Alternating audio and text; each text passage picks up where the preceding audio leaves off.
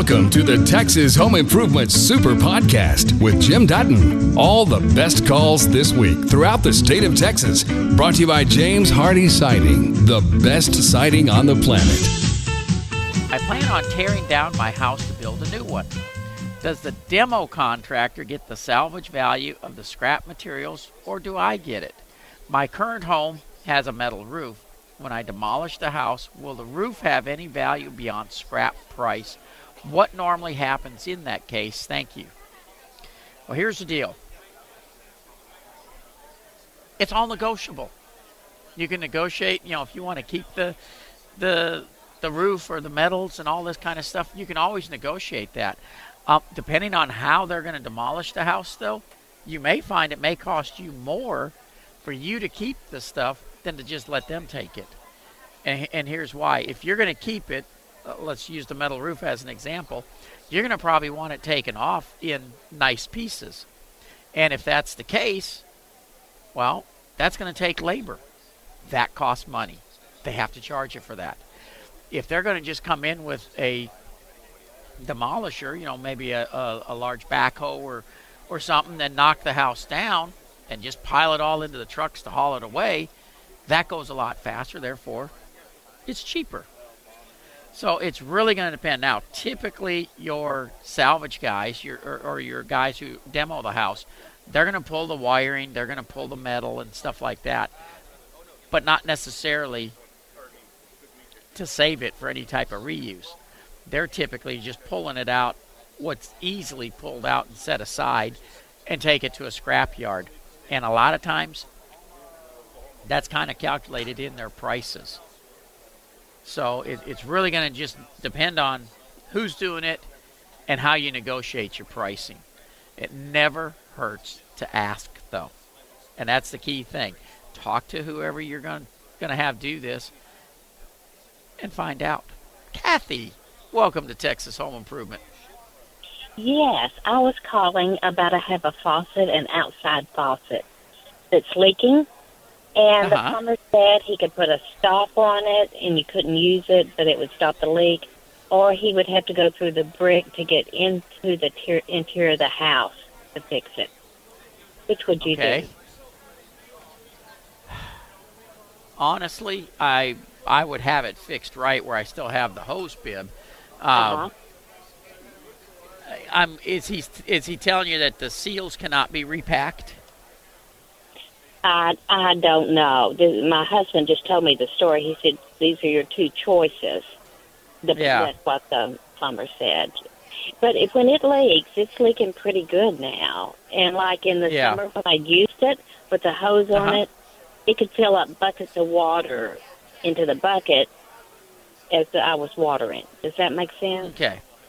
Yeah, yeah. Uh, now, the, Now, the way hose bibs couple- work. I'm sorry. Go ahead. Go ahead. Well, uh, about three years ago, somebody put something on the exterior of it, and it did stop Uh-huh. it for a long time, but it started back. Yeah. Well, and maybe that's maybe they did this already because inside of there, you know, if you look at where the handle is, underneath the handle that you use to turn it on and off is a large nut, and if you unscrew that nut, what's up in there is uh, washers and O-rings and what and and the packing that can seal everything, and sometimes they do have to be rebuilt. Uh, but if that's already been done and now it's starting to leak again, it may be time to replace it. You know, it sounds pretty horrifying to have to remove a brick to go in there and, and put the new one on, but truthfully, it's not as big a deal as it sounds like. Uh, you can figure that you're, you know, the plumber's going to have to, you're to have to pay the plumber, and then the brick mason is to probably charge you roughly about the same as what the plumber charged to put the brick back in and get the uh, mortar lines to match in color and everything. So it can be done. And the thing is, once it's done, it'll probably last you another 30 or 40 years again. Okay, great. What should I expect to pay for the going the interior and totally redoing it with the brick and the plumber? Realistically, and I hate to throw this on the air, but you're probably looking at something in the five to six hundred dollar range by time it's all done. Okay, great. Well, you've been very helpful. Okay. Thank Take you. care, Kathy. Bye bye. Bye bye. Here's one that just came in actually uh, 45 minutes ago. I just realized that a portion of the attic adjacent to a living space does not have an exhaust vent. The roof is south facing at approximately 120 to 150 square foot of floor space. Do you recommend solar or passive ventilation? Can you recommend a contractor for such a small job?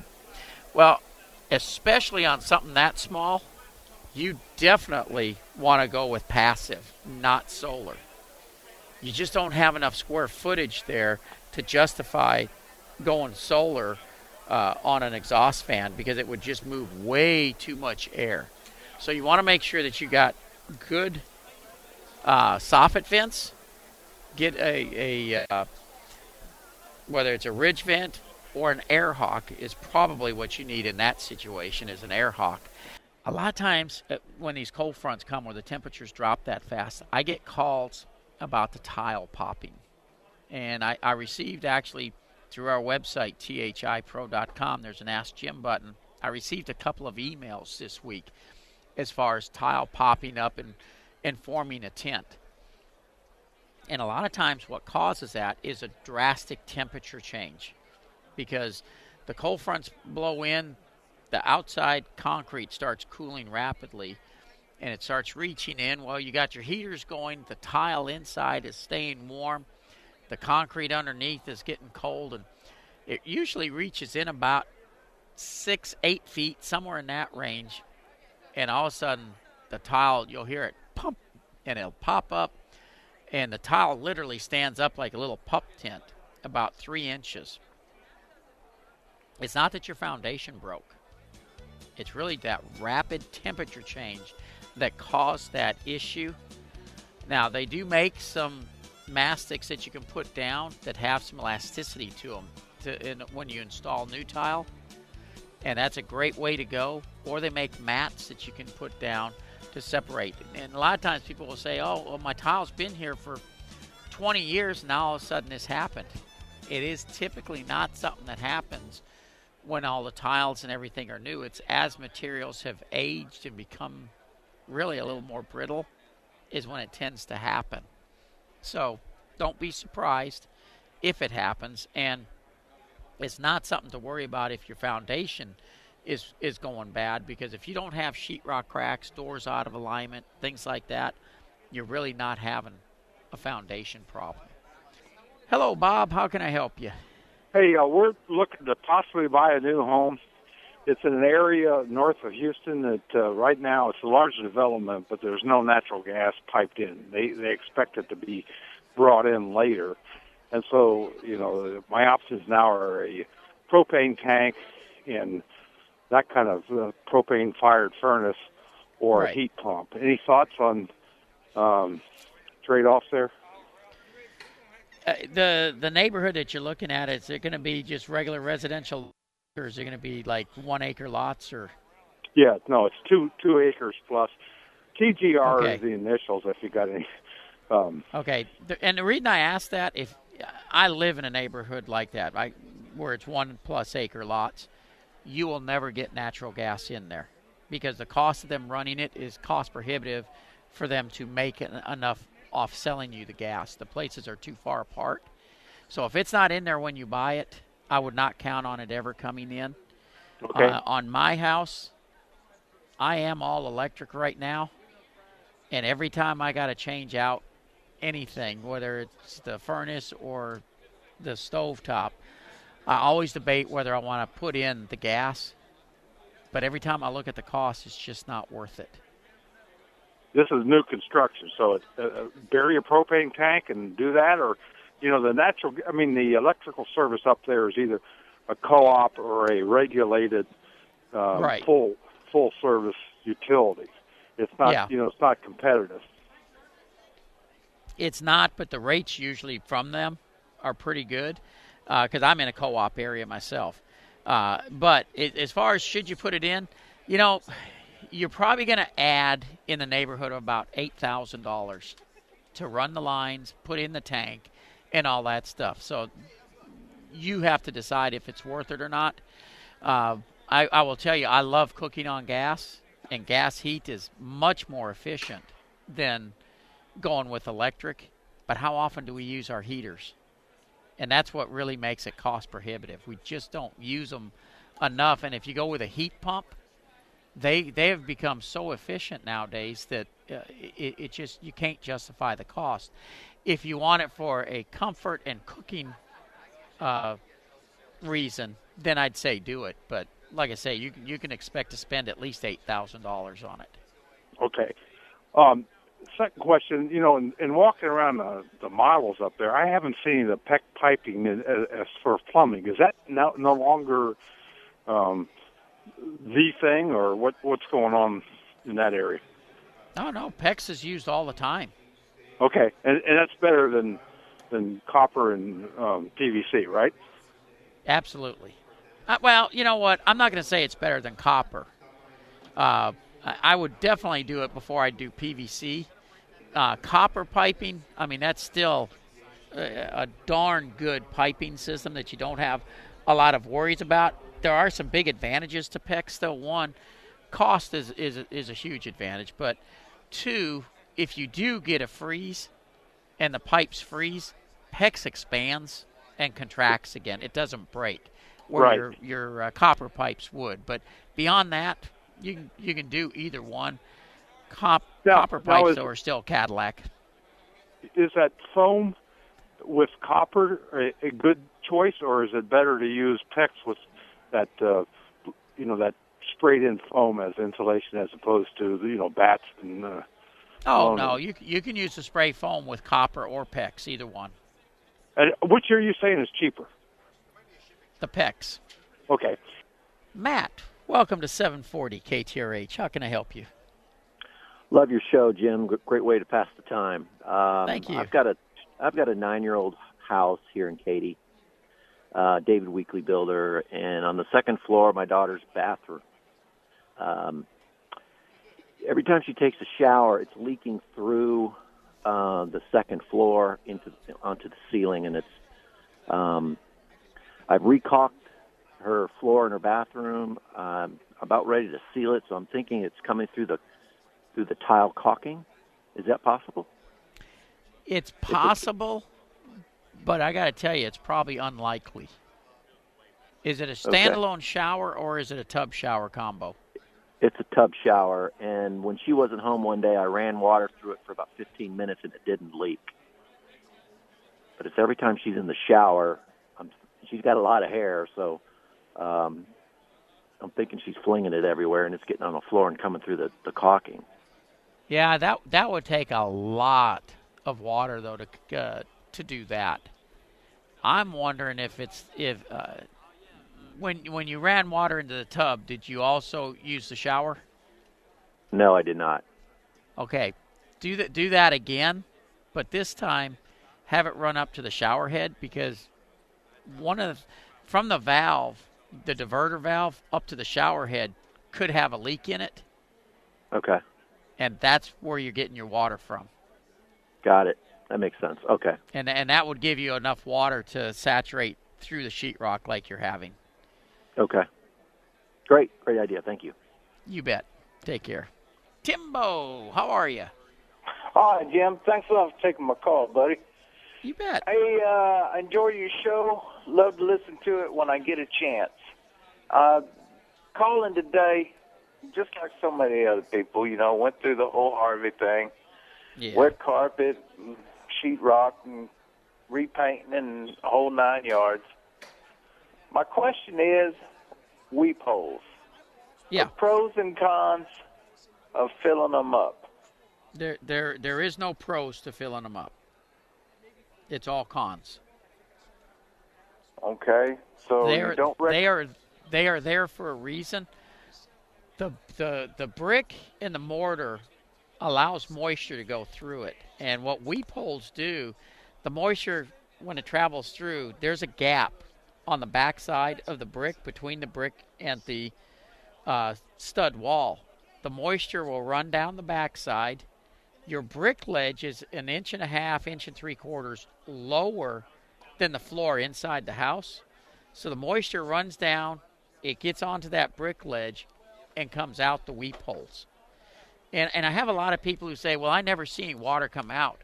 It is very minor, the, the, the, the, the few drips that come out. And when it's raining, everything's wet. So it's not like you're going to see gushing water coming out of there. When you seal it up, that moisture can start to mold and, and actually cause problems inside the wall. You, you've got to leave those weep holes open. They are definitely there for a reason.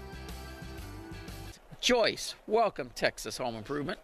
Okay, I've got a question about getting squirrels out of my attic. I know they are in there. I know where they're getting in. And I've heard that I can just get the hole sealed during the day when they're out, or and that that'll work. But I'm afraid of sealing some in there, and uh, want to know whether that's an option or whether I should just get somebody out there, a pest control company, to do it for me.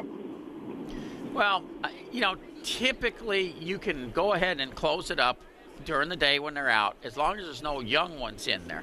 It's the young ones that will be the ones that'll be in there during the day. And right now, but how do I how do I know they're in? How well, right tell? now, this this is not the season for them to have young ones, so you'd be safe to close it up during the day right now. Okay. And that'll now, work to keep them out. Well, they, they may find another spot that they chew through to get back into the attic, and that's just something you have to watch for. True. Now they all the pest control companies some... I've spoken to are very expensive, so I yes it is hesitated to do that. And I also have someone who tells me he'll get on the roof and seal it up with metal and flashing and things so that they can't get back in in the same area. Right. Yeah, you got to seal the gaps and stuff. Now, for, if you put even just uh, like steel wool into any of the holes, that'll keep rodents from coming through that hole until you can get a regular patch on it. Uh, the other thing I will tell you is, you know, they make these sonic devices for for pests, you know, for getting rid of squirrels and mice and rats and things like that. And when you talk to a lot of different people, it has a, a 50-50 chance of working. Uh, you may want to consider trying one of those simply because once you get them out, it'll tend to keep them out and yeah, keep them I, from coming back. good, and, and that those are pretty worthless. I've also heard that. Well, I, I tell you what, what I have finally decided on those things. You know, because we as humans don't hear any noise from them, we can't tell if it's working or not. And so I don't think the manufacturers are testing them very well before shipping them out. And they're sending out a lot that don't work, they're sending out a lot that do work. And you, okay. you're running the risk when you buy one. So any any brand names or the better brand names or the better reviews or how would I pick one? Truthfully, I have not looked at them and, and reviewed them, so I, I really wouldn't have any recommendations for that. Okay, okay. Well, thank you for your help. You bet, Joyce. Good luck with that. thank you. Is there a sleeve that can be put down a sewer pipe to go or to go past a gap between the pipe at the bottom of the slab to the pipe in the ground? This would be both two inch and four inch pipes. Ah, Jim, I hate to tell you, no, there's not. Uh, there are sleeves, you know, it's called slip lining, that are done for pipes, but it's typically larger pipes and it's straight run lines. As far as, you know, sleeving that area between the pipes in the house down into the pipes under the house, it's just a matter of literally going under the house and that's not so simple, digging t- tunnels underneath there, or jackhammering through the slab and installing a new piece of pipe. If you got old cast iron pipes and stuff, a lot of times you can knock the cast iron through and slide a PVC pipe through that opening. But uh, as far as a sleeve to go inside the existing, no, it's not really something that's available. And as far as slip lining, anytime you got a T or anything like that, you can't slip line it because it can't make that turn and and seal everything up. And so slip lining is only for straight runs, uh, no tees or anything. How to install ADA bars in tub shower with existing ceramic tile on the walls of the shower. I'm having trouble locating the wall studs. Do I need to anchor the bars to the studs or is there another choice? Well, you know, the, the harder you're going to pull on those bars, the more critical it is that they're anchored to the studs. Usually, if you know you're going to be putting in bars in, in a tub shower later, they would put in support, you know, two by sixes normally across the studs in order to give you a good spot to anchor them. When you're retrofitting, it is a problem. Uh, yeah, you can use the toggle bolts and all that kind of stuff, but that doesn't give you the same strength as going straight into the stud. So, as much as possible, find the studs and anchor them in there. Now, they make stud finders, which are nothing more than a typically than a magnet that are looking for the nails or screws that are going into the studs. So you could use something like that to help locate the studs. And once you find the first one, then it's just a matter of measuring based on whether the studs in your home are on 16 inch centers, on 24 inch centers, or 20 inch centers. Depending on when the house is built, will depend on what centers the studs are put in at. And don't forget, you can always start by coming, especially if you're on an outside wall. If you come off the outside wall, come in 16 inches, use the, the stud finder to see if you can find it there try 20 inches and then try 24. Uh, by doing that, coming off the outside wall, that gives you a starting point because typically that's where they'll start building the wall for the tub surround and everything. So there's a little trick that you can try to uh, find it. I have a small hole in the wall right next to the shower in the bathroom that I need to repair. I have a small piece of standard sheetrock, so is there something I can paint or coat it to give it the same qualities as green rock? I do not want to buy a whole sheet of green rock just for a 6 by 12 patch. Do you have any suggestions? I do. I mean, yes, there are coatings that you can put on it, but truthfully, if you put a coating on it, it's probably going to show different when you go to paint it. Put the you're talking about a six by twelve patch, and I know it's it's in the bathroom, but you know a lot of bathrooms don't have green rock in them at all. Use the regular sheetrock. Put a primer sealer on it. Then you can go ahead and match your texture and everything. Primer seal it again and paint and that will give it the protection that you need. Uh, if you were doing the whole bathroom and going to put one of those sealers over everything, I, I would, you know, say yeah, that's great, and you know, then you can texture and match and all that stuff. But when you're doing just a patch that way, uh, you're better off to just go ahead and use a primer sealer and and be done with it because you you're it's tough to make sure that not just the texture matches but the paint sheen matches as well. Flat paints are much more forgiving than a semi-gloss or a glossy paint. But in a bathroom, you don't want to use flat because it, it just doesn't hold up to the moisture. And so, you know, that's one of those areas where you just got to be careful about it. Todd, welcome to Texas Home Improvement. Hey, thanks for taking my call. You bet. Okay, so I was listening to your call, or you speak earlier about redoing kitchens with the cabinets, and that made sense. But I've also got a challenge where I have some popcorn. Uh, it's obviously on the ceilings, but it also comes down the wall, and I wanted to try and get rid of that, and I didn't know how to do that cost effectively. And second one, since I was just listening to you uh, speak on bathrooms, I've got uh, the previous owner painted over wallpaper and it's kind of got a, a texture or design. And I've tried removing it with the uh, uh, the kill stuff and diff, and it takes some of it off, but it leaves it in there. And I don't know if it's Yeah. better just to rip that uh, sheetrock out and redo it, or is there a better way to get that off without tearing it up? Well, let's start with the popcorn first. Sorry. Uh, one of the, no, no, that's that's okay. One of the easiest ways to get popcorn off the ceilings and stuff and one of the safest ways. Take a misting bottle and spray a little moisture on it. It softens it up, and then you can use just a six or 12 inch putty knife to scrape it off. They do make bags and, and stuff that you can actually have it dropping into as you're scraping it off that attach to the end of the putty knife. Uh, they also make some vacuum units that you can attach to a putty knife for scraping off the popcorn so it doesn't make such a mess because it will make a huge mess. Spraying moisture on it, though, minimizes the mess because it's not turning it to dust as you're scraping it off.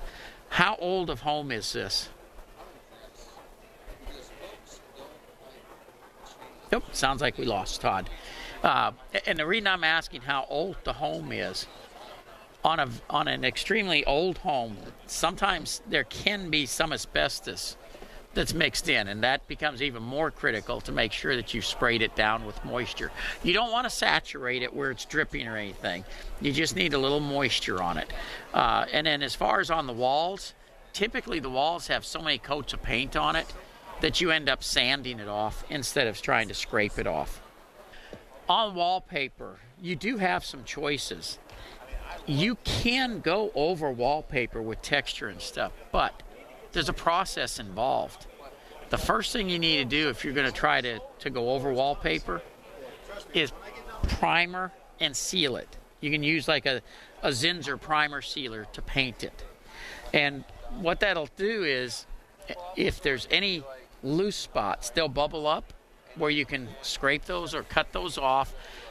Your second step is going to be to float it with sheetrock mud. Just like you were taping floating a new sheetrock wall, you can float out all the joints where the the, the rolls of wallpaper meet and any place where you had to cut anything off. When you're finished with that, you got to primer seal it a second time. Because otherwise when you paint it, your textures will look different. Then you can go ahead and apply your texture, paint it, and you know be done with everything. I, I typically before I'm going to paint it, will prime or seal it a third time, uh, just so that where my texture is, everything matches as well. Um, now, that only works if it's a paper type wallpaper.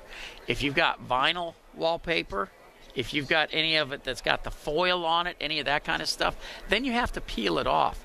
And you don't necessarily have to take off the sheetrock. You can literally peel off the wallpaper and then skim coat the wall. And skim coating can be done, you know, by using the, the putty knife and spreading the mud and dragging it smooth. Or you can actually take and mix a little water in with the sheetrock mud, use a paint roller, a, a heavy paint roller like a one inch nap, and roll the sheetrock mud on the wall and use a wide putty knife to drag it smooth. You let it dry, texture it, paint it, good to go. Again, before you paint it, use a primer sealer though, because it'll come out so much better. But you don't have to necessarily peel off all the wallpaper, and you really don't have to replace the sheetrock just because you have to peel off the wallpaper. I had an interesting email that came in, and uh, I was going to use it, and I'm not sure where I put it. But the gist of it was they were wanting to do some remodeling on their home, and they were wondering when is the best time of year to hire the contractor. Well, funny thing is, there are better times of year to hire different contractors. Uh, as an example, if you are looking at doing a lot of landscaping, for instance, spring is not the time of year to be hiring a landscape contractor. Why? Because everybody's wanting to hire landscape contractors in the spring. So, when is the best time to hire a landscape contractor? Typically in the fall. And a lot of people don't realize it, but if you're planting trees and things like that, fall is the best time to plant them as well because it gives it time for the roots to start getting established. And then come springtime, there's massive growth. Painting your home.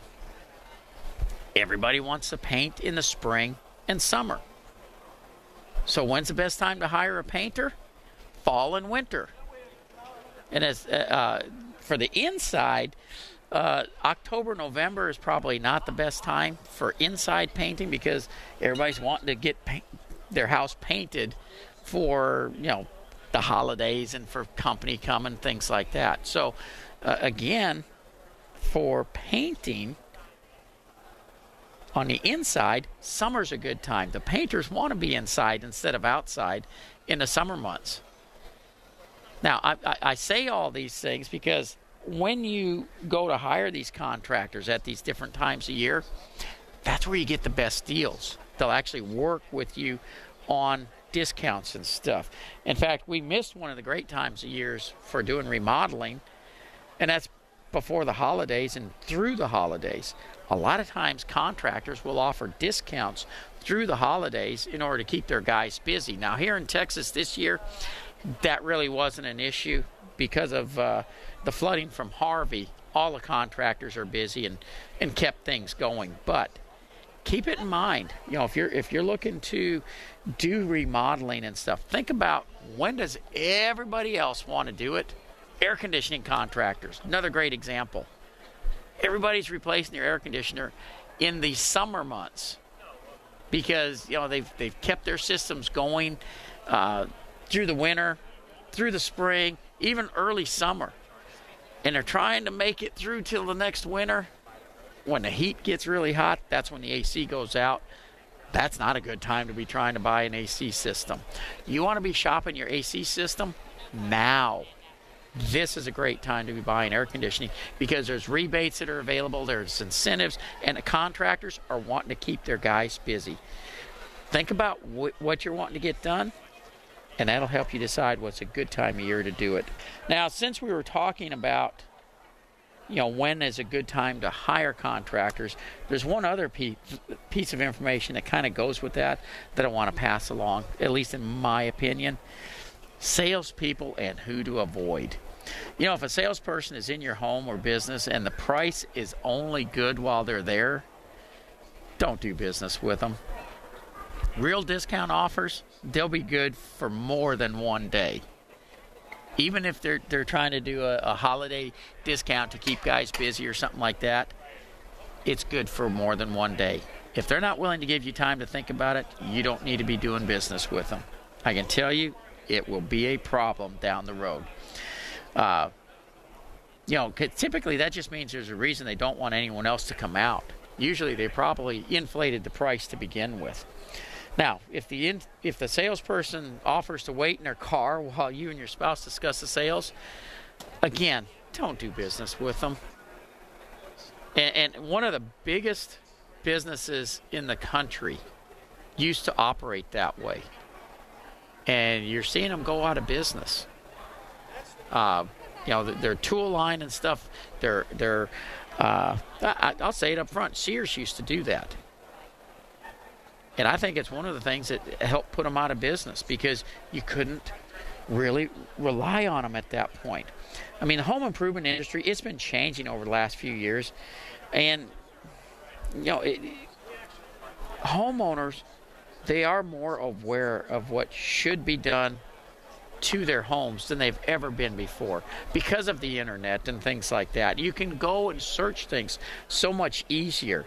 So there should be less talk about the sales process and more talk about your project so that you can make an informed decision. And if your salesperson really isn't knowledgeable about what's going to be done, get somebody else who is. And it doesn't mean you got to uh, change companies. That just means ask for somebody else from that company maybe to come out who is more knowledgeable.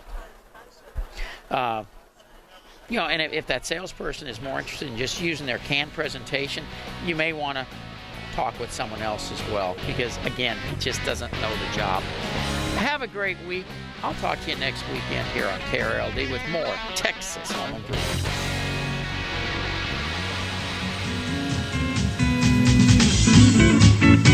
You've just heard the best calls and questions from Texas Home Improvement. For more information about our show, go to thipro.com.